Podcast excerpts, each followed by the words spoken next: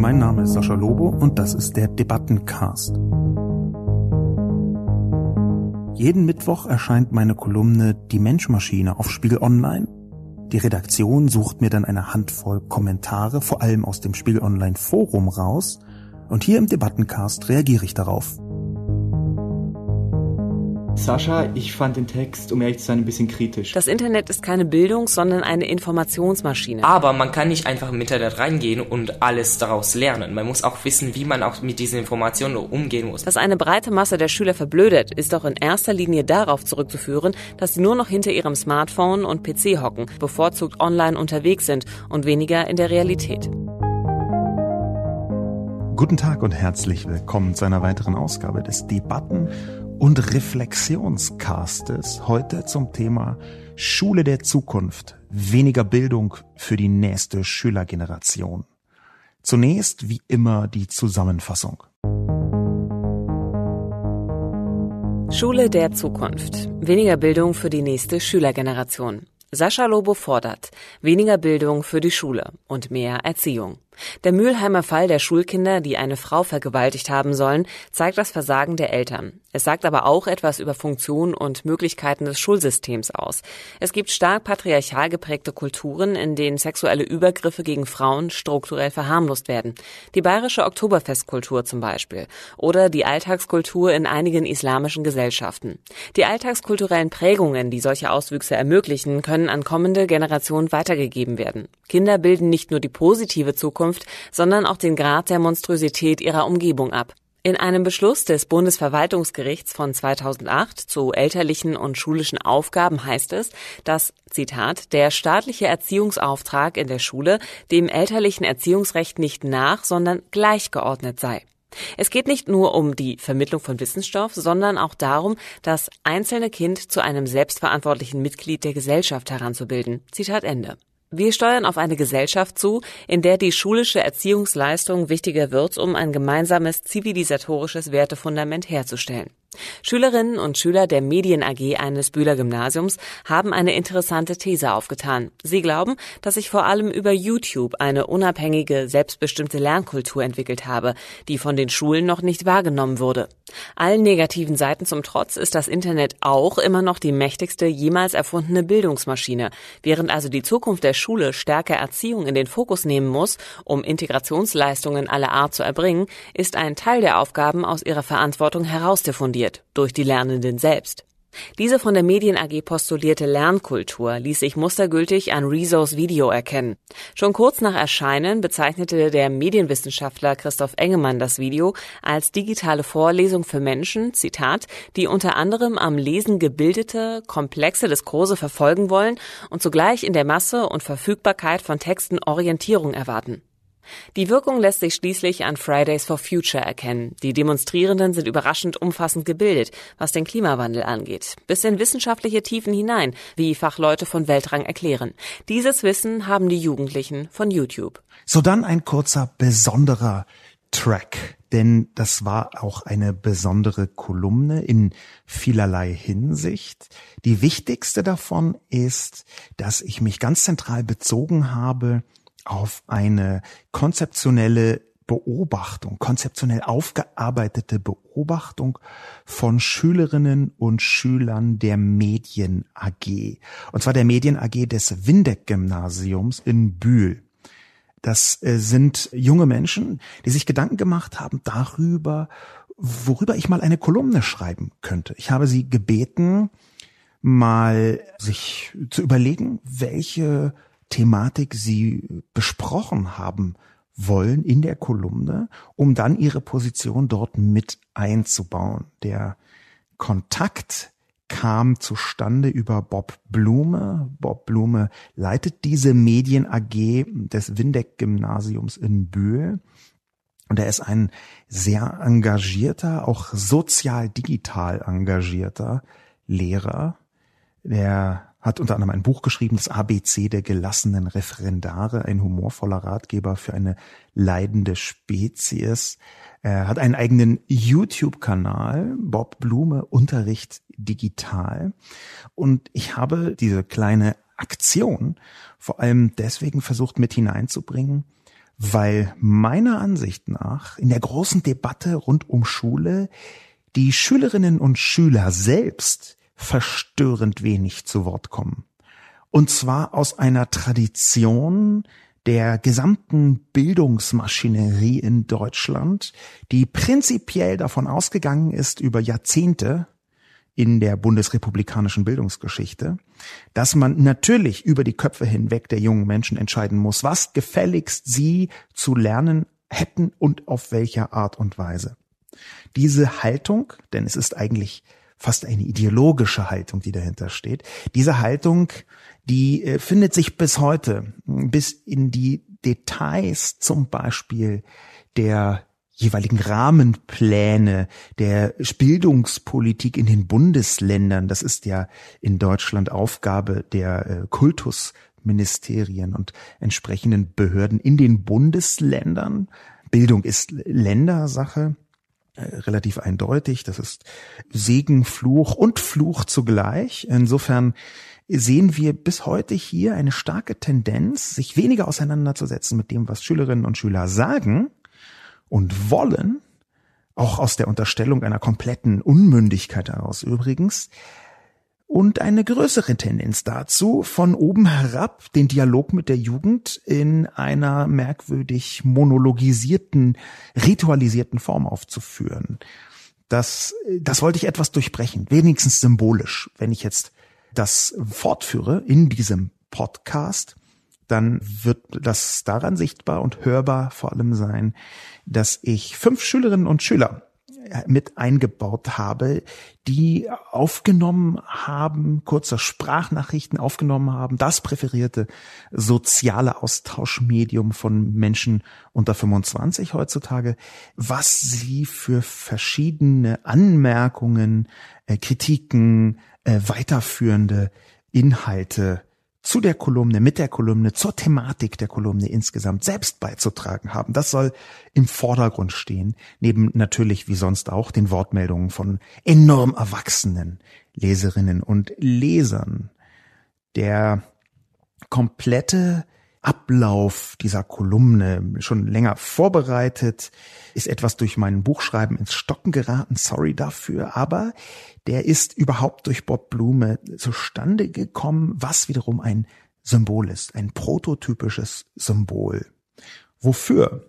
Ein Symbol dafür, dass die Starrheit, die Unflexibilität, die mangelnde Ausstattung übrigens natürlich auch, die fragwürdige Infrastruktur, die geringen Investitionsvolumina und die geringe Geschwindigkeit der Bildungspolitik in Deutschland, dass die alle eine krasse Situation der Schulbildung in Deutschland hervorgebracht haben. Nämlich, und dafür steht eben Bob Blume mustergültig für viele tausende andere Lehrerinnen und Lehrer auch, nämlich, dass es in allererster Linie vom Engagement des Lehrkörpers, speziell einzelner Lehrerinnen und Lehrer, abhängt, wie stark die Bildung sich durch zum Beispiel digitale Mittel weiterentwickelt. Das ist, so traurig es ist, eine absolut individuell zu beantwortende Frage auf dem Rücken von Lehrerinnen und Lehrern. Das ist die Realität in Deutschland. Das ist schlimm.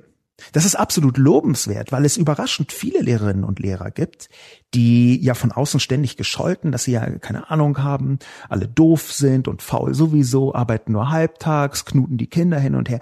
Das ist natürlich eine absolute bizarre Unverschämtheit, die da in den aller, aller, allermeisten Fällen über den Lehrerinnen und Lehrern ausgekippt wird. Im Gegenteil, ich habe mit vergleichsweise viele, also ich würde mal sagen im Bundesdurchschnitt, mit vergleichsweise vielen Lehrerinnen und Lehrern gesprochen in den letzten Jahren. Ich habe einige Bildungsprojekte selbst durchgeführt. Und das Engagement, was ich dort angetroffen habe, auch die Intensität der Beschäftigung mit in Anführungszeichen fachfremden Themen, weil man einen gesellschaftlichen Beruf ergriffen hat, den habe ich in fast keinem anderen Bereich kennengelernt. Und ich habe in vielen verschiedenen Projekte machen dürfen. Ich glaube, dass der nicht große, aber doch vorhandene Fortschritt, was digitale Bildung angeht, heute in Deutschland, fast ausschließlich durch das Privatengagement von Lehrerinnen und Lehrern zustande gekommen ist bisher.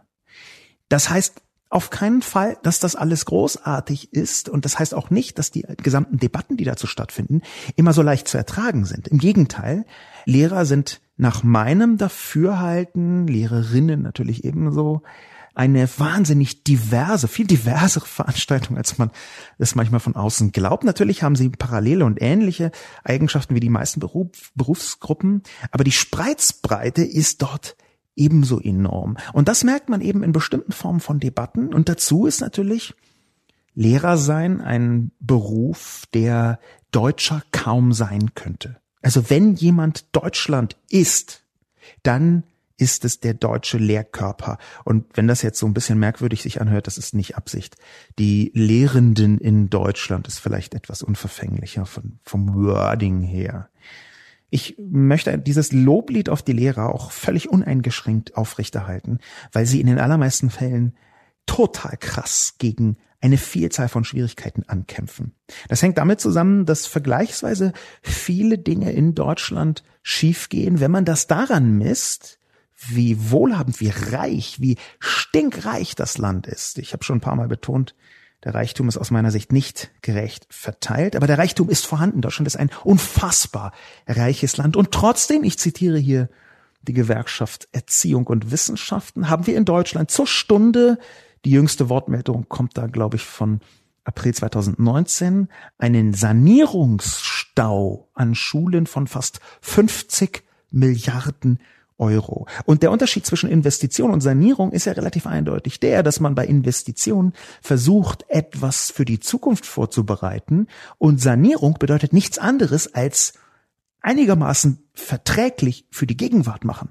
Sanierung ist genau das, wovon wir sprechen müssen, wenn kaputte Schulklos in den Medien sind, wenn es irgendwo durchregnet. Wir hatten im Frühling in Mönchengladbach die Situation, dass ein Klassenzimmer einer Grundschule eingestürzt ist. Eingestürzt. Das denke ich mir nicht aus. Ein Mönchengladbach ist im Frühling diesen Jahres ein Klassenzimmer eingestürzt und zwar gar nicht so lange nachdem dort noch Grundschülerinnen und Grundschüler drin gelernt haben plus natürlich jemanden vom Lehrkörper. Das ist die Situation in Deutschland. Das ist übrigens aus meiner Sicht eine direkte Folge der verfluchten schwarzen Null, wo auf einmal sämtliche Parteien vor einigen Jahren gesagt haben, oh nee, nee, wir müssen alles in Grund und Boden sparen für die kommenden Generationen. Und dann schaut man sich an, wie die kommenden Generationen vorbereitet werden im Bildungskontext. Und dann ist sowohl die digitale Ausstattung, natürlich, katastrophal in den Schulen. Die infrastrukturelle, zum Beispiel was digitale Infrastruktur angeht, aber noch viel basalere Sachen wie einfach fucking Schulklos.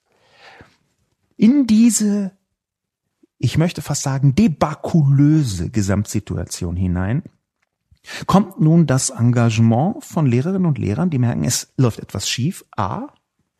dass B, nach Meinung der Politik, häufig einfach so mal weggelöst werden soll von Lehrerinnen und Lehrern. Das ist ein Standardmove der Politik, zu sagen, ey, das können wir ja dann den Lehrerinnen und Lehrern einfach auch noch aufdrücken. Hier, wir haben Integrationsschwierigkeiten, müssen die eben noch mitmachen. Hier, wir haben Inklusionspläne, also die absolut sinnvolle und aus meiner Sicht auch gar nicht verhandelbare Integration von Menschen mit Behinderungen in normale Lehr- und Lernprozesse, das müssen die Lehrerinnen und Lehrer jetzt auch noch mit dazu tun. Und zwar auf eine Art und Weise, dass sie weitestgehend allein gelassen werden. Und ich traue mich, das genau so zu sagen, weil das, was dort geschieht im Bereich Inklusion, nicht nur in den allermeisten Fällen einfach zusätzlich kommt, sondern in ebenso vielen Fällen auch nicht mit den sogar in der pädagogischen Wissenschaft selbst längst erkannten Instrumenten und zusätzlichen Mitteln getan wird. Natürlich braucht man für bestimmte Formen von Behinderungen eigene Instrumentarien, und das jetzt sehr weit gefasst, Instrumentarien und teilweise Materialien, um diese Kinder sinnvoll in den Unterricht mit hineinbringen zu können. Das, glaube ich, ist vollkommen unbestritten. Und wo sind diese Materialien? Wo sind diese Instrumentarien? Wo ist auch das Know-how? Das wird so nebenbei in sehr vielen Fällen einfach mit weggefloddert. Das soll dazukommen und diese Belastung in so vielen Details. Ich habe etwas hervorgehoben in meiner Kolumne. Die Integration. Die ist ja noch zusätzlich dazu, dass wir in einem Moment in der Geschichte leben, wo die Digitalisierung eigentlich nur sinnvoll bewältigt werden kann, wenn eine massive Bildungs- und Erziehungsoffensive schulseits gleichzeitig geschieht. Es gibt also aus dem Stehgreif aufzählbar ein halbes Dutzend Aufgaben, was Lehrerinnen und Lehrer gefälligst zu erledigen haben, neben dem Lehrermangel, der dazukommt, neben den Einsparungen, mit den Schulen und der ganze Bildungsapparat über, über Jahre überzogen worden sind. Das ist nämlich in den meisten Fällen, muss man leider so sagen, mehr Ausgaben für Bildung dann nicht so gehandhabt worden, dass das Bildungsgeld was die Regierung versprochen und bereitgestellt hat, auf die Weise ausgegeben worden ist, wie man das zuallererst denken würde. Da gibt es eine Vielzahl von verschiedenen Versickerungsmöglichkeiten und Konzepten, vorsichtig gesagt, die dies Geld, was investiert worden ist in die Bildung, daran hindern, bis in die konkreten, nennen wir es ruhig beim Namen, Grundschulklassenzimmer mit 22,7 Prozent Menschen, Kindern mit Migrationshintergrund, davon vielleicht vier nicht deutschsprachig, hineingehen. Das, dort ist das Geld selten gelandet. Dieser kleine Anfangsrand, der soll zusammengeführt werden über das, was die Schülerinnen und Schüler selbst sagen zu dem Thema. Da habe ich fünf Wortmeldungen bekommen von Bob Blume vermittelt aus der besprochenen Medien AG, die wir uns jetzt anhören als, als Teil des Debatten-Podcastes. Hallo, äh, ich heiße Daniela und ich gehe in die 11. Klasse. Äh, früher habe ich in Moldawien gelebt, also ich komme aus Moldawien und äh, da ging ich auf eine Waldorfschule und als, äh, also halt in der Grundschule, aber generell äh, setzen sie mehr Wert auf Erziehung als auf ähm, aus Wissen. Und wir sind ehrlich so mehr als eine Familie ge gewachsen. Und ähm, wir hatten tatsächlich mehr Vertrauen im Kollektiv, also zwischen uns alle über, über über Dinge zu sprechen, aber auch mit dem Lehr Lehrer zu sprechen über unsere Probleme oder die, die haben uns halt ähm, anderes verstanden. Und ich glaube wirklich, dass also Erziehung, ähm, mehr Erziehung in Bildung, also irgendwie uns näher bringen könnte und eine Lösung für unsere Probleme sein könnte. Daniela bezieht sich hier sehr spezifisch auf diesen Gegensatz zwischen Bildung und Erziehung, den ich aufgemacht habe, der auch Gegenstand intensiver Diskussionen war übrigens. Natürlich ist das so. Ich habe es äh, für die Kolumne etwas angespitzt. Allerdings auch deswegen, weil das nach meinem Dafürhalten das Grund- und Basisverständnis von Laien darstellt. Das natürlich in dem klassischen, sehr umfassenden Bildungskonzept, das in der Schule angewendet wird, Bildung auch Erziehung beinhaltet, stimmt die Art und Weise, wie das in der Öffentlichkeit wahrgenommen wird, da wäre meine Position, da sind das miteinander zwar Verwandte, aber doch nicht sehr nah aneinander liegende Dinge und Themen Bildung und Erziehung. Daniela hat in ihrem Kommentar nun versucht, ihre Erfahrungen einerseits moldawischer äh, Herkunft und andererseits von einer Waldorfschule mit einzubeziehen und spricht sogar von einer familiären Atmosphäre, von einem Familiengefühl, was natürlich hin noch über bloße Erziehungskontexte hinausgeht, in eine soziale Verbundenheit hinein. Aber wenn sie das so empfindet, dass diese Erziehungskontexte gestärkt werden müssen, um bestimmte Probleme besser adressieren zu können, so habe ich Daniela verstanden, dann ist das aus meiner Sicht eine besonders interessante Wortmeldung von jemandem, der einen moldawischen Migrationshintergrund hat und ja sehr eindeutig in Deutschland eine neue Bildungssituation kennenlernen muss. Das kann darauf hindeuten, dass ein Teil der Integrationsleistung, die in Deutschland aus meiner Sicht nicht besonders ausgeprägt ist bisher, dass ein Teil der Integrationsleistung in die Schule verlagert werden sollte, muss. Bis dahin ist das relativ naheliegend und auch klar, dass das aber eher über einen Erziehungs- und quasi familiären Anteil passieren kann. Es gibt dieses sehr böse Wort Erziehungsanstalt, was ich jetzt äh, vielleicht nicht unmittelbar anwenden möchte. Und auch Bildungsanstalt hört sich irgendwie so, Anstalt ist vielleicht einfach kein Wort, was, was schön ist. Aber wenn man in einen Erziehungs- und einen sozialen Erziehungskontext hineinkommt, in dem auch Bildung stattfindet, dann ist das genau die Perspektive, die ich versucht habe anzuregen mit meiner Kolumne. Daniela scheint das hier erstmal zu bestätigen. Darüber freue ich mich natürlich. Horia aus der achten Klasse. Hallo, mein Name ist Horia und ich gehe in der achte Klasse. Wie du es auch erwähnt hast, ist Internet die größte Bildungsmaschine, die wir bis jetzt ähm, erfunden haben. Aber man kann nicht einfach im Internet reingehen und alles daraus lernen. Man muss auch wissen, wie, mir, wie man auch mit diesen Informationen umgehen muss. Man bräuchte eine Orientierung. Dies könnte man einfach oder nicht einfach, aber gut in der Schule integrieren, sodass man auch später viel mehr lernen könnte, als es in der Schule möglich ist. Horia hat hier genau den Finger in einen vergleichsweise schmerzhaften Punkt von meiner Kolumne auch mit hineingelegt. Warum ist dieser Punkt schmerzhaft? Weil ich einen Halbsatz hätte dazu schreiben können, nein, müssen, der verdeutlicht hätte, wie genau ich hier das Internet als Bildungsmaschine betrachte. Das war ein häufiger Kommentar, das Internet sei gar keine Bildungsmaschine, das ist die Tendenz, weil man ja dort nicht nur alles finde, sondern ähm, auch überhaupt erst wissen müsse, wie man damit umgeht. Und das ist natürlich technisch gesehen für sich richtig. Da kann man überhaupt nichts dagegen sagen. Das hat ja Horia auch nochmal richtig herausgestellt. Einerseits diese Funktion als Bildungsmaschine, aber andererseits auch die Art und Weise, wie man damit umgehen lernen muss.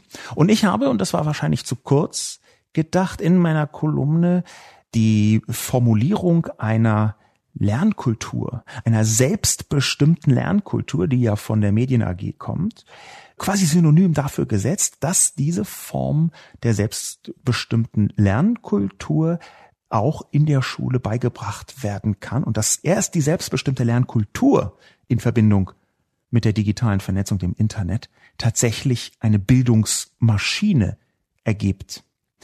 Die Frage ist jetzt, ob nicht Horia eigentlich sogar einen wichtigen Punkt mit reingebracht hat, den ich übersehen oder weggelassen habe, ich weiß gar nicht, was die richtige Formulierung ist, der darüber hinausreicht. Was ich meine, ist die Schlussformulierung von Oria, der sagt, dass man mit der richtigen Methodik dieser selbstbestimmten Lernkultur des Internets auch in Zukunft neue Dinge lernen kann. Und das ist zwar in dem Bildungskontext manchmal schon fast als Allgemeinplatz zu bezeichnen, aber das ist etwas, was in der Öffentlichkeit bis jetzt vergleichsweise kurz kommt, eine Meta-Lernebene herzustellen. Das also das, was in der Schule immer mitschwingen muss, auch ist zu lernen, zu lernen. Dass man also lernt zu lernen. Das hört sich irgendwie nach einer merkwürdigen Inception-Verwicklung an und nach so einem Wortgeklingel. Das ist es aus meiner Sicht nicht, auch wenn, wie gesagt, in der Bildungslandschaft selbst das fast schon Allgemeinplatzcharakter erreicht hat.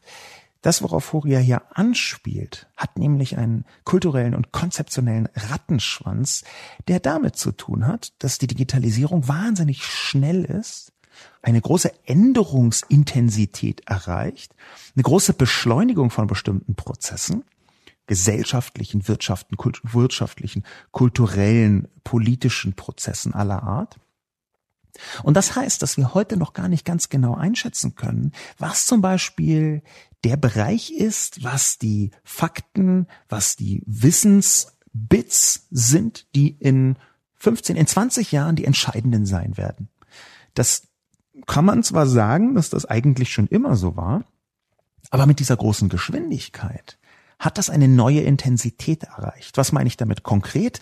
Die allermeisten Eltern würden heute zum Beispiel ihren Kindern sagen, äh, du musst unbedingt programmieren lernen, wenn sie möchten, dass sie einen zukunftssicheren Job haben, weil sich das so anhört wie ein zukunftssicherer Job. Das ist alles andere als ausgemacht. Das klassisches Programmieren in 20 und 25 Jahren halt immer noch so zukunftssicher ist, wie wir das heute kennen und glauben. Warum? Unter anderem, weil künstliche Intelligenz massive Fortschritte dabei macht, bestimmte programmiererische Leistungen so umzusetzen, wie das heute Menschen tun. Und jetzt kann man natürlich immer sagen, ja, aber die künstliche Intelligenz, die muss ja auch programmiert werden.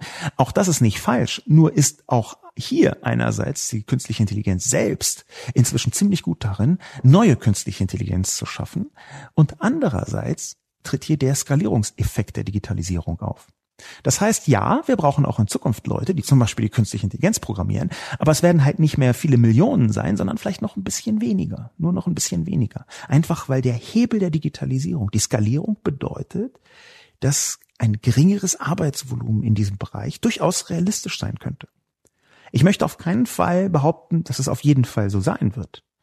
Ich glaube aber, dass es eine Möglichkeit ist, weshalb der Job des Programmierers und der Programmiererin nicht so sicher ist, wie man das heute vielleicht glaubt. Nicht so zukunftssicher.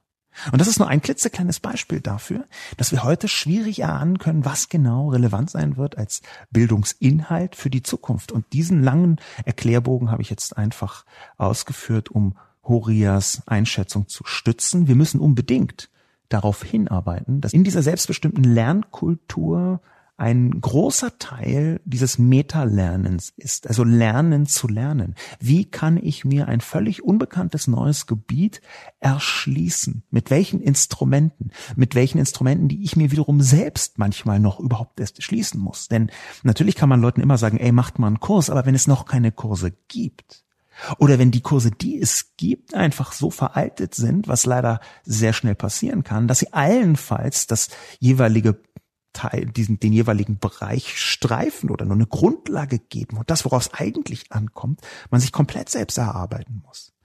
Das sind die Fragen, die Horia hier aufwirft und die aus meiner Sicht in der deutschen Bildungslandschaft verstörend unbeantwortet geblieben sind bis jetzt. Hallo, ich bin Hendrik, ich bin 18 Jahre alt und ähm, Sascha, ich fand den Text, um ehrlich zu sein, ein bisschen kritisch, weil du sagst ja auf der einen Seite, wir leben in einer pluralistischen Gesellschaft mit vielen verschiedenen Werten. Aber auf der anderen Seite sagst du, in dieser Erziehung müssen wir uns ja eigentlich auf einen gewissen Wertekonsens einigen. Und ich frage mich, ist es überhaupt möglich oder ist es nicht eher unmöglich? Hendrik äh, ist äh, Abiturient und hat sich äh, mit einer kritischen Wortmeldung geäußert, sehr gut, ähm, hervorragend. Und auch die Perspektive, die er anbietet, ähm, ist mehr als nur bedenkenswert. Es ist nämlich auch etwas, über das ich, sagen wir mal, so ein bisschen hinweggegangen bin. Beinahe mit einem Trick in meiner Kolumne hinweggegangen.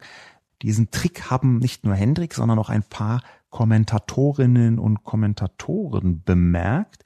Ähm, und weil das so ist, möchte ich ihn auflösen, um Hendriks kritischem Einwand sinnvoll entgegnen zu können.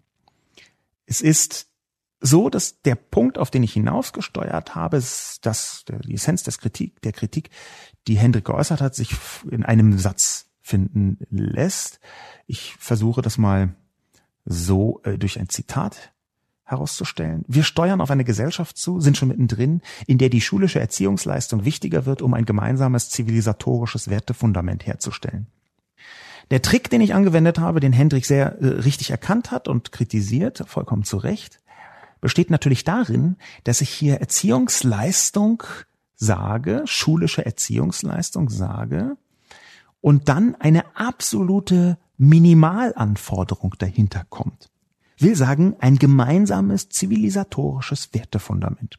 Und das ist zwar absolut richtig und sinnvoll aus meiner Sicht, nur geht das, was Erziehungsleistung angeht, ja weit darüber hinaus, was ein gemeinsames zivilisatorisches Wertefundament bedeuten soll.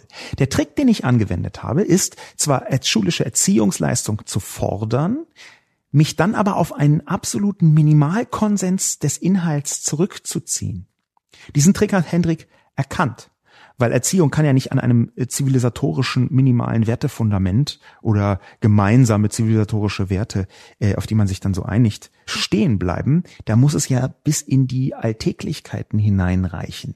Man kann ja jetzt äh, schwierig bei der Erziehungsleistung, die ich fordere, sagen, so liebe Kinder, hier ist die Kritik an der praktischen Vernunft und der reinen ohnehin und wir machen jetzt Kant intravenös vier Tage und dann wisst ihr alles, worum. Nein, natürlich nicht, sondern das was Hendrik richtig bemängelt, ist, dass ich unklar bleibe an einer Stelle, wo man eigentlich klarer werden sollte.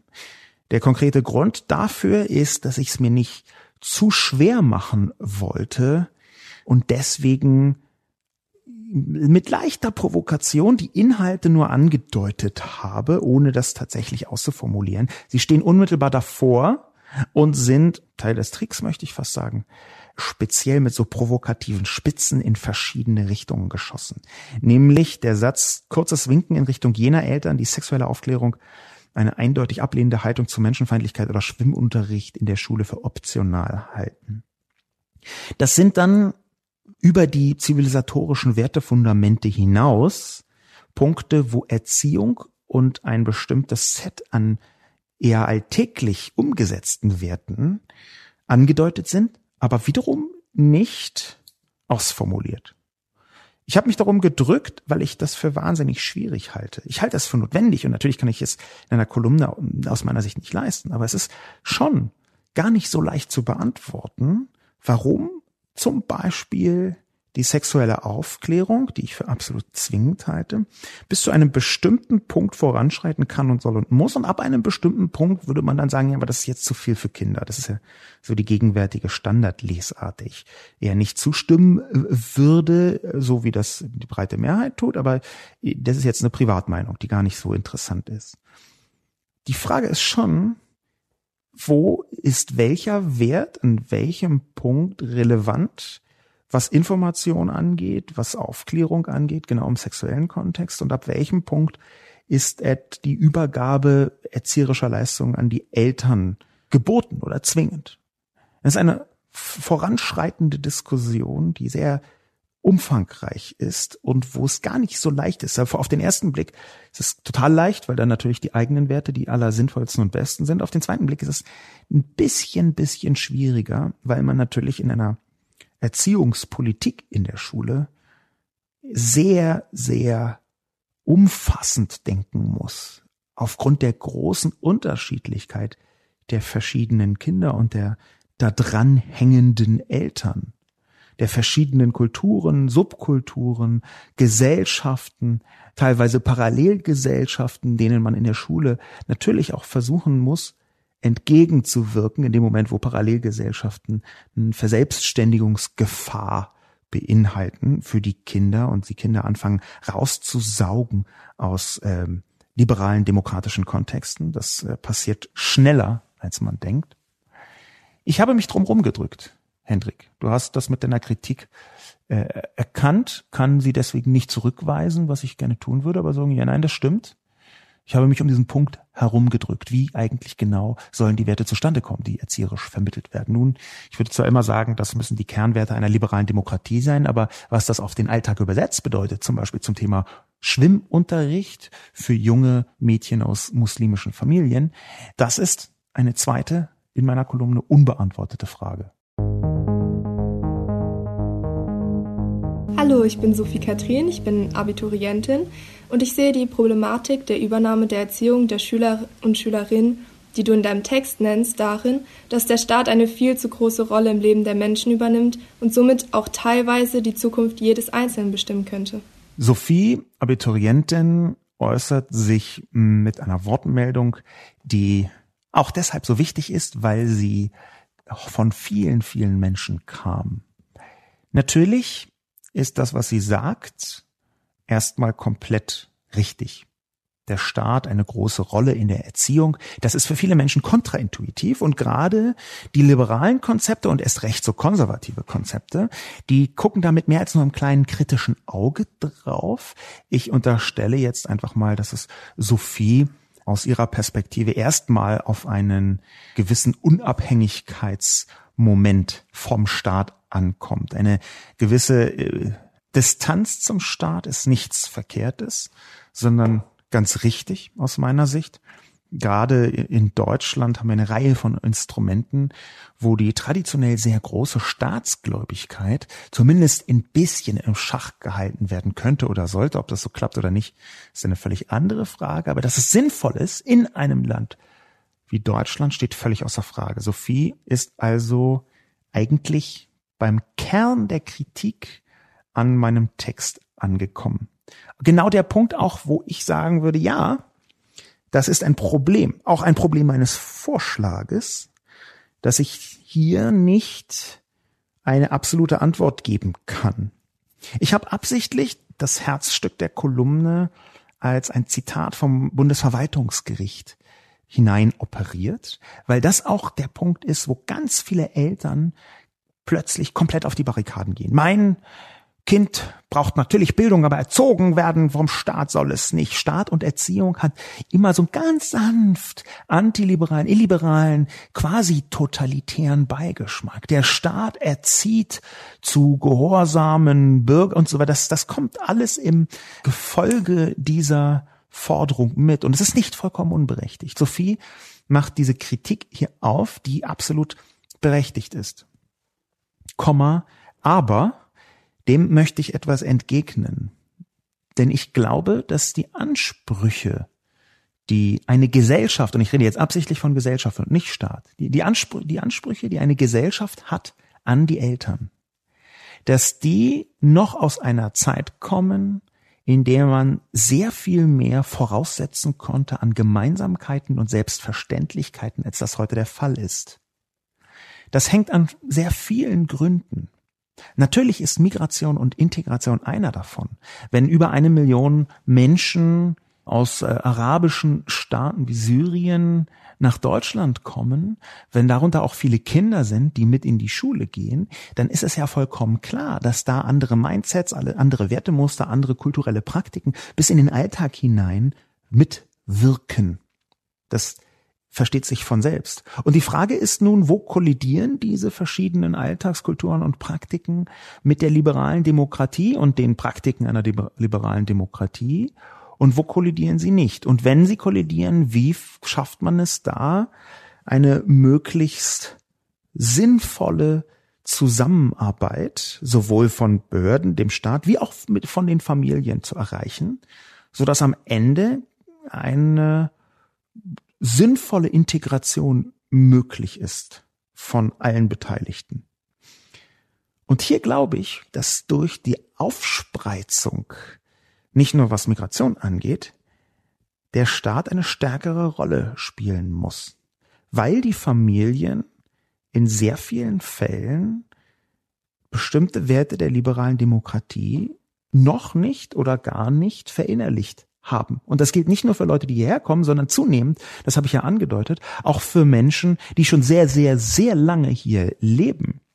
Das wiederum bedeutet, dass eigentlich hier der Staat eine bestimmte Lücke, entstandene Lücke füllen muss. Wer soll es sonst tun? Sonst wird diese Lücke nicht gefüllt oder schlimmer noch von bösen Menschen gefüllt, die zum Beispiel am Ende Jugendliche zum islamischen Staat locken oder ihnen einreden wollen, dass Viktor Orban ein lupenreiner Demokrat sei. Ich glaube, dass diese Problematik viel größer ist, als wir uns das heute eingestehen. Und dass einer der Gründe dafür auch die riesige, der, der riesige Siegeszug der Individualisierung im 20. Jahrhundert war und ist. Die Individualisierung bis in die gesellschaftlichen Verästelungen, Kapillarverästelungen hinein. Die Individualisierung hat auch dazu geführt, dass bestimmte kollektive Mechanismen, bestimmte gemeinschaftliche Mechanismen, bestimmte Synchronizitätsmechanismen in der Gesellschaft dass die zurückgegangen sind. Und die hatten immer auch eine soziale Mäßigung zur Folge. Die hatten immer auch eine Zivilisierung des Einzelnen zur Folge. Erziehung im 20. Jahrhundert war ja nicht nur eine Familienangelegenheit und auch in der Schule gab es da einiges, sondern auch von den jeweiligen klassischen sozialen Kontexten, meinetwegen irgendwelche Gewerkschaftsjugenden oder Sportvereine oder die vielfältigen Engagementmöglichkeiten, die im 20. Jahrhundert total selbstverständlich waren für Jugendliche, meinetwegen irgendwelche Chorsinge-Veranstaltungen, die ganzen kirchlichen Kontexte, in denen Jugendliche unterwegs waren. Und das alles ist auch durch die Individualisierung gegen Ende des 20. Jahrhunderts aufgebrochen worden. Aufgebrochen in einer Art nicht, dass das jetzt gar nicht mehr geschieht, sondern dass das nicht mehr zum absoluten selbstverständlichen Minimum dazugehört, dass fast jede Jugendliche, fast jeder Jugendliche irgendwie einen sozialen Rahmen bekommt, sei es im Sportverein, in der Gewerkschaftsjugend ähm, oder im Konfirmandenunterricht, wo zusätzliche Erziehungsmuster greifen können. Das ist nicht mehr selbstverständlich. Und diese Nicht-Selbstverständlichkeit hat ein Vakuum entstehen lassen, zusammen mit anderen Punkten, die ich in der Kolumne angesprochen und eben auch schon angedeutet habe, das gefüllt werden muss. Und da sehe ich ehrlicherweise, auch wenn es nicht schön sein mag, den Staat in der Pflicht. Sonst käme da nichts. In dem Moment, wo der Staat tiefer eingreift in die Erziehung, kann sehr gut sein, dass man versuchen muss, Institutionen, Mechanismen, auch Gesetzgebungen zu finden, wie trotzdem eine gewisse Staatsferne gewahrt bleibt.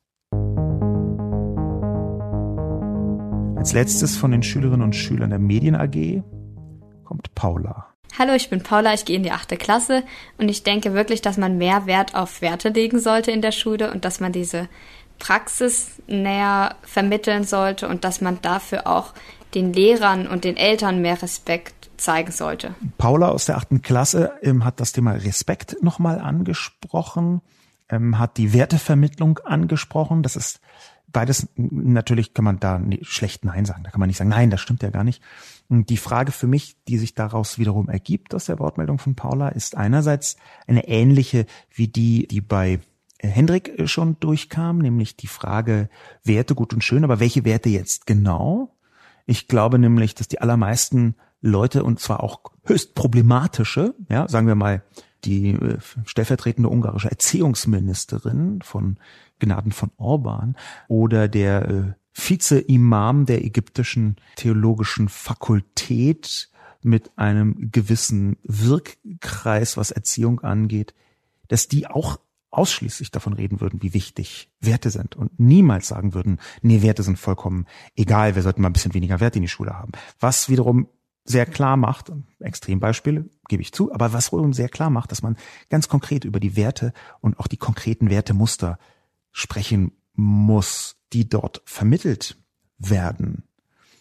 Der zweite Punkt, den Paula anspricht, ist Respekt und das wiederum ist etwas, das schon vielen Leuten länger Sorgen macht. Denn mit dem eben angesprochenen Mechanismus der Individualisierung gingen ja nicht nur positive Dinge einher. Individualisierung und Liberalisierung, damit eng verbunden als politisches Konzept, als ideologische Annäherung an den Mensch, als einzelne äh, Person in ihrer freien Entfaltung, die haben auch bewirkt, dass bestimmte soziale Kontrollinstanzen, Kontrollnormen vielleicht nicht, aber doch Kon Kontrollmechanismen weniger haltefähig geworden sind. Und natürlich kann das bei einzelnen Leuten dazu führen, auch bei einzelnen Gruppierungen dazu führen, dass weniger Respekt im Alltag normal wird. Auch das ist übrigens nicht nur negativ einen gewissen Überrespekt vor Institutionen, vor großen Namen, vor Titeln, vor Hierarchien, der ließ sich in Deutschland schon seit Jahrhunderten ausmachen. Die buchstäbliche Obrigkeitshörigkeit in Preußen. Natürlich hat die auch etwas mit einem übergroßen Respekt vor irgendwelchem aufgeblasenen Administrationsgetute zu, äh, zu tun. Und trotzdem gibt es eine Grenze da, wo ein, sagen wir mal, gesundes Nicht-Respektieren übergeht in eine Bösartigkeit, in eine zynische Bösartigkeit, in auch eine Rücksichtslosigkeit, in eine Menschenfeindlichkeit. Natürlich ist Respekt die Grundlage vom gegenseitigen überhaupt irgendwie sich sozial zueinander verhalten. Aber, und das möchte ich Paula entgegnen, Respekt löst keine Probleme. Es ermöglicht überhaupt erstmal Probleme zu lösen. Aber Respekt ist manchmal so ein bisschen wie diese Forderung nach Bildung, die ich in der Kolumne am Anfang so ein bisschen zerrissen habe. Man gießt das so als eine Soße drüber und hofft, dass davon irgendwie auf magische Art alles wieder von alleine gut wird. Und das glaube ich einfach nicht. Da ist Respekt die Grundlage, ohne die nichts funktioniert. Jedenfalls, wenn die mh, hm, eine bestimmte Schwelle des Respekts unterschritten wird, dann funktioniert gar nichts. Aber wir brauchen definitiv mehr als nur Respekt. Gehen wir von den Wortmeldungen der Schülerinnen und Schüler rüber in diejenigen, von denen, die sich beteiligt haben an der Diskussion. Einer der ersten war David Ermes. David Ermes ist CDU Mitglied, oh, konservativer Mann und er ist vom Fach insofern, als dass er im CDU-geführten Bildungsministerium von Schleswig-Holstein zuständig ist für strategische Kommunikation. So lese ich jedenfalls seine selbst Job Description. Und er sagt, Lesenswert, Sascha Lobo. Aber je mehr der Staat den Erziehungsauftrag wahrnimmt, desto mehr Pluralität geht verloren, weil sich zu viel auf den Staat verlassen wird. It takes a village fordert von jedem von uns mitzuerziehen. Das, was David Ames hier sagt, spiegelt die große Relevanz von dem, was vorher zum Beispiel auch schon Sophie betont haben. Ich habe überhaupt eine große Übereinstimmung festgestellt zwischen den Wortmeldungen der Schülerinnen und Schüler von der Medien AG, die direkt aus der Schule kommen, und den Kommentatorinnen und Kommentatoren. Da könnte man vielleicht auch irgendwann mal was draus lernen und noch intensiver mit den Schülerinnen und Schülern versuchen, Bildungspolitik zu besprechen. Und zwar nicht als Dekotermin oder irgendwie mal bei den Landesschülervertretern im so kurz vorbeischnuppern und sie dann für ihr tolles Engagement loben und dann ist scheißegal, was sie sagen, sondern dass man in die äh, Bildungspolitik hinein die Schülerinnen und Schüler noch intensiver hineinbringt, weil sie ganz offensichtlich ähnliche, manchmal präziser formulierte Argumente vorbringen können als diejenigen, die da intensiv drin stecken. Und das, damit möchte ich jetzt David Ermes überhaupt nicht auf keinen Fall in irgendeiner Weise diskreditieren. Ganz im Gegenteil, mir ist bloß die Parallelität aufgefallen. Den Einwand, den David Ermes bringt, ist der Staat, der den Erziehungsauftrag, den es übrigens ja tatsächlich gibt, grundgesetzlicher Natur, auch häufig ausformuliert worden, nicht nur vom Bundesverwaltungsgericht. Der Erziehungsauftrag, der den Staat wahrnimmt, der bedeutet aus meiner Sicht nicht automatisch, dass Pluralität verloren geht. David Ermes in seiner Wortmeldung sagt, wir brauchen auch noch mehr Gesellschaft da drin. Und auch da bin ich voll dabei. Aber was heißt das denn konkret mehr Gesellschaft? It takes a village. Das ist natürlich eine Andeutung, eine Paraphrase davon, dass man ein ganzes Dorf braucht, um ein Kind äh, zu erziehen. Eine Art Standardformulierung die gerade so aus konservativen Ebenen häufiger zu hören ist, aus Linken auch, aber das möchte ich jetzt gar nicht gegenüberstellen, sondern die Gesellschaft muss auch mit eingreifen in die Erziehung. Die Frage ist ja aber gerade, wie das dort geschehen kann, wo die Gesellschaft nicht vorhanden ist. Die kann ja nicht überall rein. Es können jetzt nicht überall irgendwelche Väter und Mütter an ihrem äh, freien Tag hingehen und sagen, guten Tag, wir machen jetzt mal ein bisschen gesellschaftliche Erziehung hier in der Klasse oder wie. Und natürlich gibt es eine Gefahr, dass Pluralität verloren geht, weil staatliche Instrumentarien egal welcher Natur, selten zur Pluralität neigen und in Deutschland schon doppelt und dreifach nicht zur Pluralität neigen. Sich da auf den Staat zu verlassen, weiß ich nicht, ob ich das tun würde, so wie David Ermer das vorschlägt. Und natürlich muss Gesellschaft integriert werden. Aber ich glaube, dass der Begriff der Pluralität noch wichtiger ist. Und zwar so wichtig, dass man ihm auch nicht so sphärisch in Richtung Gesellschaft schieben kann. Die nächste Wortmeldung ist eine von Udo Lies. Udo Lies hat in einem Blogartikel geantwortet darauf, äh, was ich geschrieben hat. Er twittert auch unter Udo Lies. Er hat einen ganzen großen Blogartikel geschrieben, der folgendermaßen geht. Auszugsweise. Von Udo lihs.net. Das Internet ist keine Bildungs-, sondern eine Informationsmaschine, eine Replik auf Sascha Lobo. Dem muss widersprochen werden. Lobo nutzt einen veralteten passiven Bildungsbegriff und ignoriert dabei die Didaktik. Die Aufgabe der Schule besteht nicht nur darin, Wissen bereitzustellen, wie das Internet es tut. Ziel der Bildungsinstitution Schule ist es vor allem, junge Menschen anzuregen, mit dem Wissen bzw. den Kompetenzen, die sie besitzen, kognitiv zu interagieren. Kurzum, Bildung ist ein kognitiver Arbeitsprozess, kein Bestand an Informationen. Bildung heißt Nachdenken. Das Internet ist keine Bildung, sondern eine Informationsmaschine. Das Internet bietet im Gegensatz zur Schule lediglich Informationen an. Die Videos bei YouTube sind nicht interaktiv. Sie sind didaktisch nicht aufbereitet. Sie enthalten keine kognitiven Anregungen, keine Aufgaben. Es muss geistig nicht viel geleistet werden, außer Informationen aufzunehmen.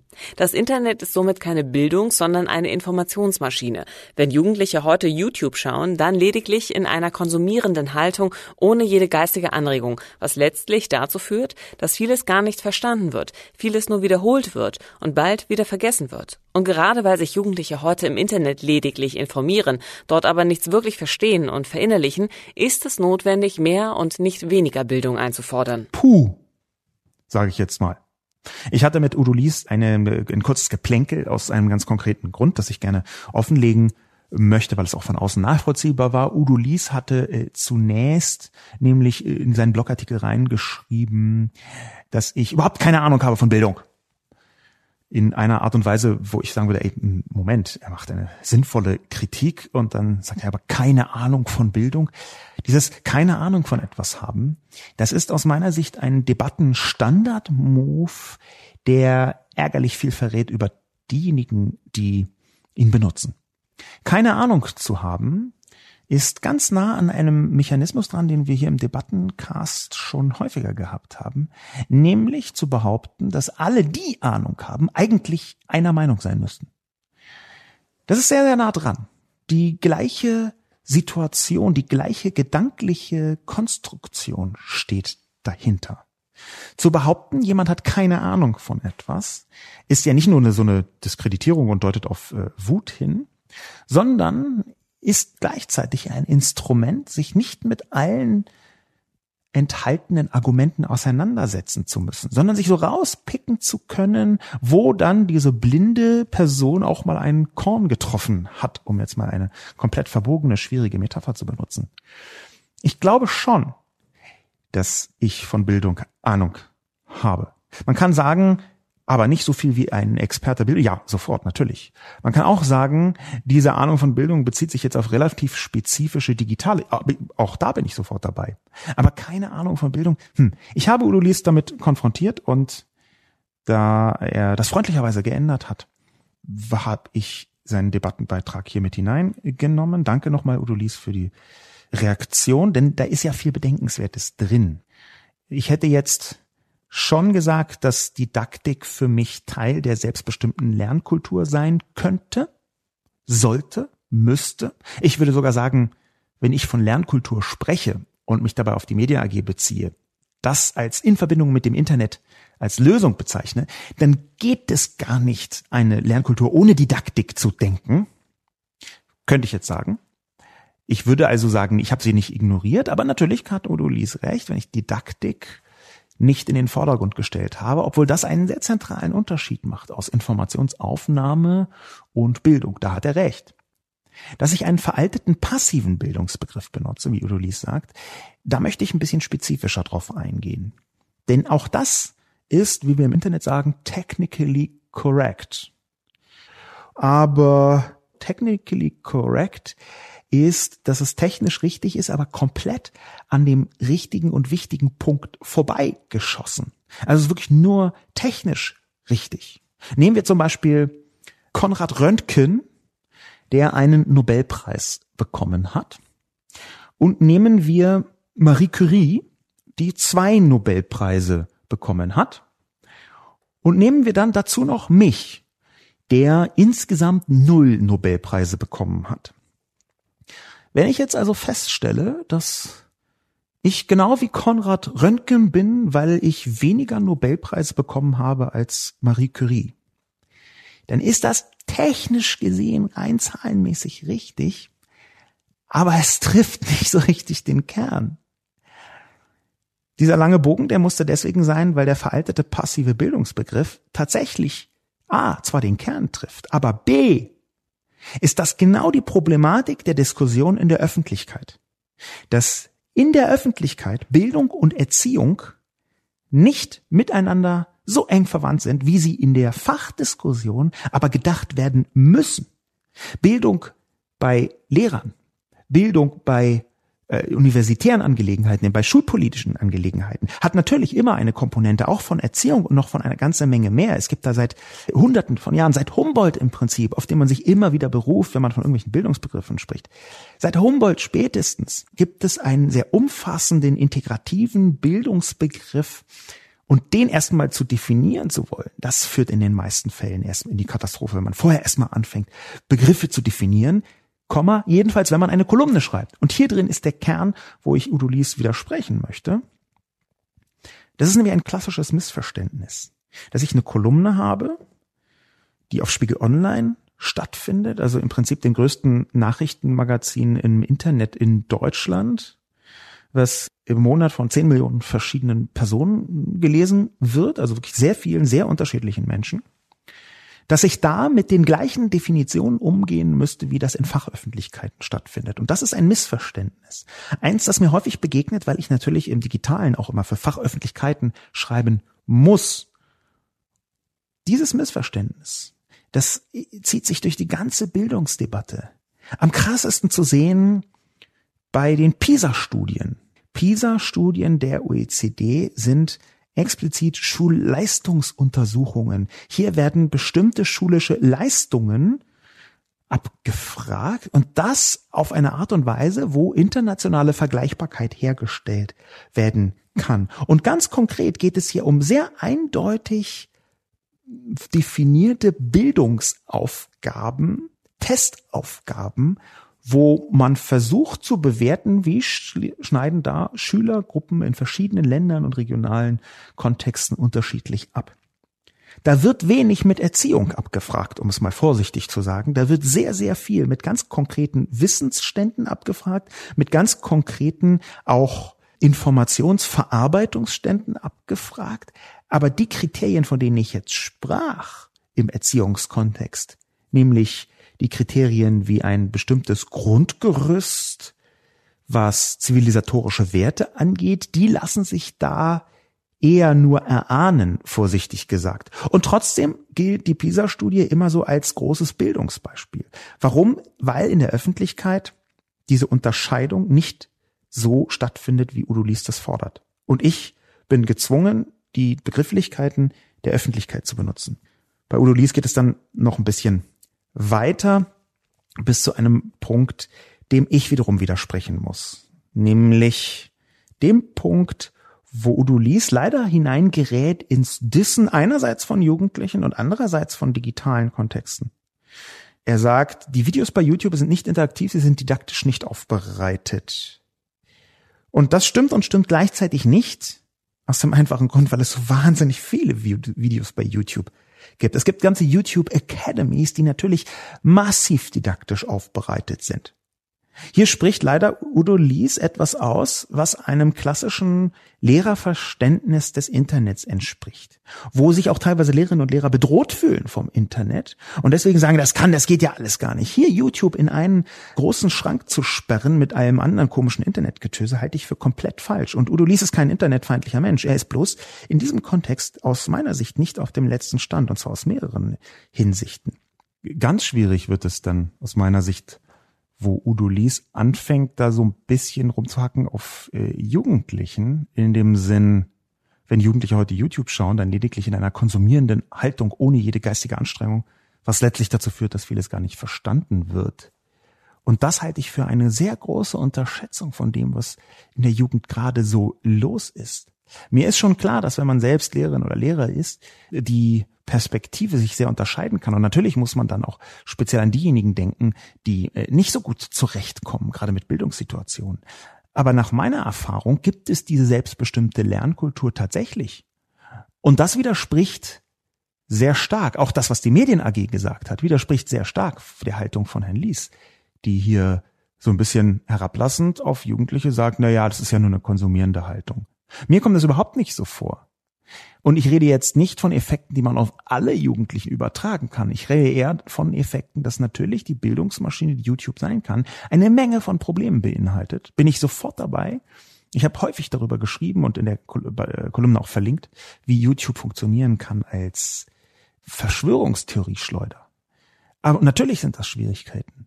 Aber die Art und Weise, wie dort Jugendliche umgehen mit Informationserwerb A, B, aber auch Informationsverarbeitung, C, auch in interaktiven Kontexten, sich nämlich selber das nächste Video zu erarbeiten und zu überlegen, was dazwischen für Beziehungen sich herstellen lassen, auch von verschiedenen Seiten sich bestimmte Inhalte anzuschauen, verschiedene Darstellungen anzuschauen, Quellenstudium zu betreiben, das ist aus meiner Sicht stark unterschätzt.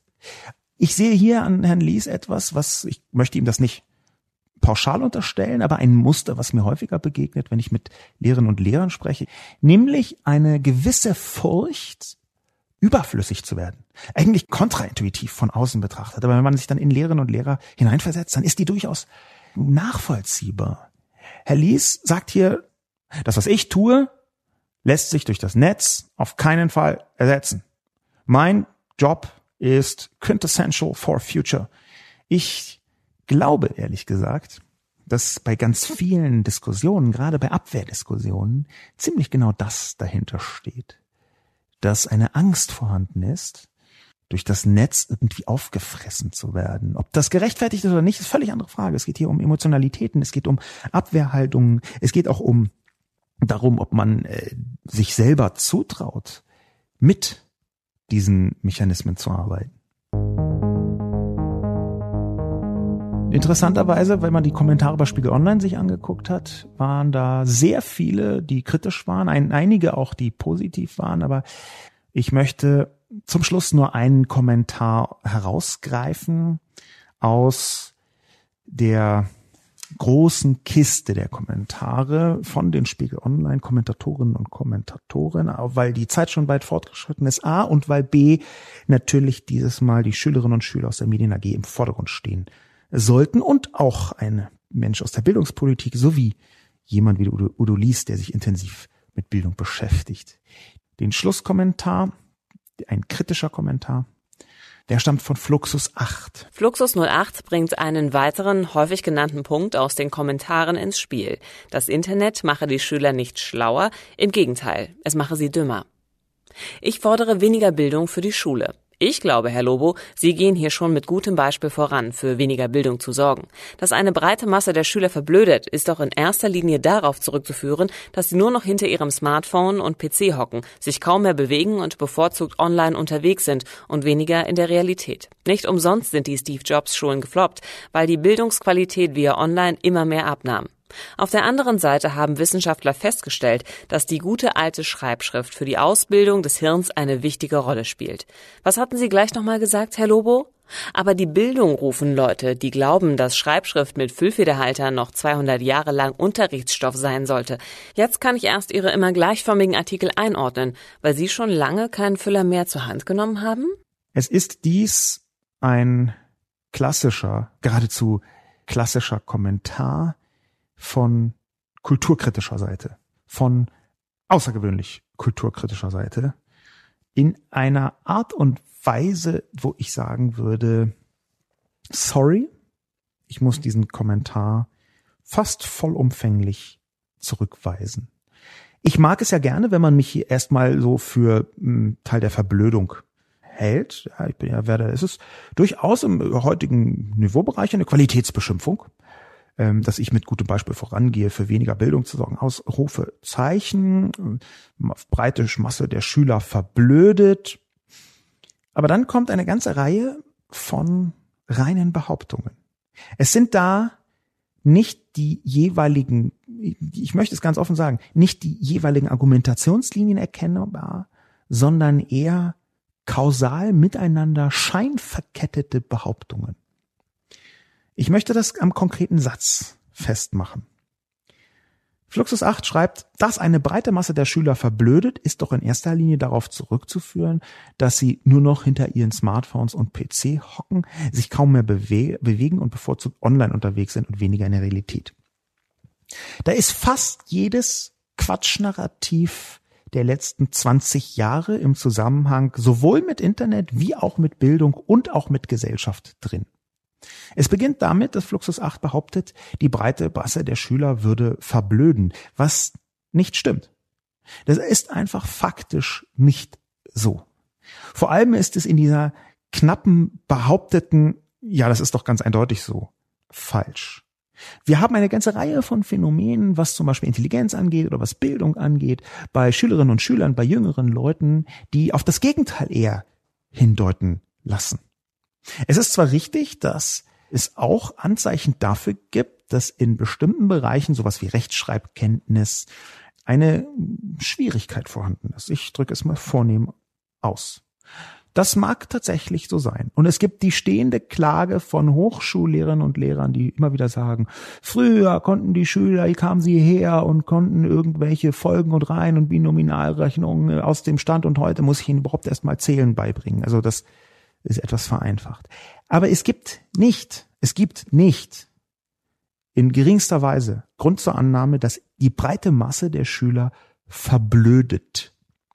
Im Gegenteil sehe ich eine ganze Reihe, und wir bewegen uns jetzt abseits von Statistiken mal auf gesellschaftlichen Ebenen, eine ganze Reihe von Anzeichen dafür, dass junge Menschen die Welt einfach viel besser checken als Ältere, weil sie sich so dramatisch gewandelt hat und weil die Älteren halt immer noch mit ihren merkwürdigen Instrumenten des 20. Jahrhunderts versuchen, das komplexe, vielschichtige, vernetzte 21. Jahrhundert zu verstehen.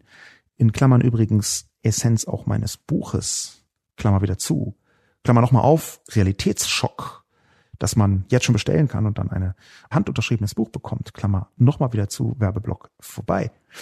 Die jungen Menschen sind zum Beispiel genau diejenigen, die immer wieder ihren Eltern erklären müssen, wie eigentlich bestimmte Vernetzungsmechaniken funktionieren, die anfangen, mit ihren Eltern darüber zu sprechen, was zum Beispiel sie selbst tun können und sollten für den Klimawandel oder besser gegen den Klimawandel, die bestimmte Ernährungsgewohnheiten hinterfragen. Das sind junge Leute. Und das sind keine Anzeichen von Verblödung, sondern eher Anzeichen von einem Engagement. Dass diese angebliche behauptete Verblödung ohne irgendwelche Hinweise, wie die genau sich äußern soll, dann auch noch mit einem scheinkausalen Grund verkettet wird, nämlich dass sie nur darauf zurückzuführen ist, dass die Leute hinter ihren Smartphones PC hocken, ist eine weitere Anmaßung. Dass sie sich kaum mehr bewegen, ist eine weitere und dass sie bevorzugt online unterwegs sind und weniger in der Realität, ist eine dritte, weil hier ein Gegensatz zwischen Internet und Realität hergestellt wird, der einfach nicht mehr gedeckt ist von der Wirklichkeit. Einen Gegensatz herzustellen aus Realität und Internet negiert komplett den Wandel der Welt hin zu einem hypervernetzten, gigantischen gesellschaftspolitischen Raum in den letzten 20 Jahren. Hier operiert Fluxus 8 auf Basis der Wirklichkeit, ich würde sagen, Anfang der 80er Jahre. Schon Ende der 80er Jahre war das kaum mehr von der Realität gedeckt. Diese komplette Gegeneinander Gegenüberstellung, die gipfelt dann am Schluss in der leicht abwertenden Mechanik, mir zu sagen, Jetzt versteht ihr, warum ich so einseitig sei, immer gleichförmigen Artikel einordnen, weil sie schon lange keinen Füller mehr zur Hand genommen haben. Ja, das ist richtig, aber auch hier würde ich nicht sagen, dass eine kausale Verkettung überhaupt legitim ist. Wenn Sie meine Artikel immer als immer gleichförmig ansehen, dann ist das Ihr gutes Recht. Ich würde sagen, bis zu einem bestimmten Punkt ja, in dem Moment nämlich, wo man Konsistenz und den Versuch einer Gradlinigkeit als gleichförmig betrachtet, muss ich da äh, zugestehen. Aber wenn Sie das sagen, das verketten mit, weil ich keinen Füller zur Hand genommen habe, dann würde mich schon die nähere, ja, Argumentationskette interessieren, Fluxus 8. Das würde ja heißen, dass wenn ich einen Füller zur Hand nehme und was aufschreibe von Hand, dass dann auf magische Weise meine Artikel nicht mehr so gleichförmig sind. Da würde mich aber interessieren, wie genau Sie das verargumentieren. Ich, also allein durch die Bewegung der Hand mit einem Füller erwächst in mir eine hyperplurale Meinungssphäre, in der ich mich endlich nicht mehr gezwungen fühlen muss, gleichförmige Artikel zu schreiben. Könnte es nicht eher sein, dass Sie hier einem Cargo-Kult aufgesessen sind, nämlich dass das Festhalten an völlig veralteten Kulturpraktiken irgendwie gleichzeitig bedeutet, dass man, während man mit dem Füllverhalter von Goethe schreibt, auch die goethische Breite in der Wahrnehmung der Welt noch mit erhält. Nein. Unfug. Das tut mir leid, das halte ich für kompletten Quatsch. Und ja, ich glaube, dass Schreibschrift eine Quatschfunktion ist. Ich rede jetzt nicht von der Handschrift, das sind zwei unterschiedliche Dinge. Die Schreibschrift halte ich für braucht man nicht mehr in der Schule. Please. Wir lernen ja auch in der Schule nicht mehr klöppeln. Schreibschrift. Wofür? Warum? Weshalb? Nee. Was ich eigentlich sagen möchte, ist, diese kulturkritische Art Fluxus 08, um jetzt am Schluss nochmal eine Brücke zu schlagen. Nicht zwischen uns beiden, ich glaube, da brauchen wir ja keine sind beide glücklich damit, sondern eine Brücke zu schlagen in die Zukunft. Was sinnvoll ist, ist sich zu überlegen, wie eine neue Technologie mit neuen Kulturpraktiken und eben auch Bildungs- und Erziehungspraktiken gefüllt werden könnte. Was genau wird zurückgeführt auf die verschiedenen Technologien und darunter auch welche, die sterben, wie die Schreibschrift und der Füllfederhalter? Und was genau wird zurückgeführt auf die sinnvollen Inhalte? Wie kann man das miteinander vermengen und anschließend auch didaktisch aufarbeiten? Denn Digitaldidaktik ist ein Fach für sich. Die didaktischen Mechaniken, die man in der dinglichen Welt erarbeitet hat, die sind meistens gar nicht so leicht übertragbar. Ein ganz simples Beispiel ist da ein Schulbuch, mit dem ich mich aus vorhin vielleicht erahnbarer Sicht intensiver beschäftigt habe. Da ist ein, eines der didaktischen Grundinstrumentarien in Schulbüchern ist die Aufteilung in eine Doppelseite. Ich weiß gar nicht, ob man das jetzt hm, ein bisschen nassforsch schon Didaktik nennen kann. Ich habe aber mit vielen Leuten aus Schulbuchverlagen gesprochen, die genau das sagen. Nein, nein, das sei ein wichtiges didaktisches Instrument. Die, die, Debatte möchte ich jetzt hier gar nicht äh, führen. Aber die Doppelseite ist natürlich eine technologische Folge von der Art und Weise, wie man Bücher herstellt und ist mit überhaupt keiner Silbe irgendwie digital sinnvoll herüberzuretten, außer dass man das schon immer so gemacht hat. Die sich daraus ergebende Frage ist, an Fluxus 08 gerichtet, was kann uns der Füllfederhalter sagen? Was kann, uns, kann uns die, was kann uns die Schreibschrift sagen für die hypervernetzte Bildung der Zukunft? Die Antwort möchte ich nicht geben, sondern im Raum stehen lassen. Ich bedanke mich fürs Zuhören. Ich bedanke mich ganz besonders bei Bob Blume und noch besonderser bei den Schülerinnen und Schülern der Medien AG des Windeck Gymnasiums in Bühl für ihre Beteiligung an der Diskussion. Mein Name ist Sascha Lobo. Und natürlich danke fürs Zuhören. Bis zum nächsten Mal.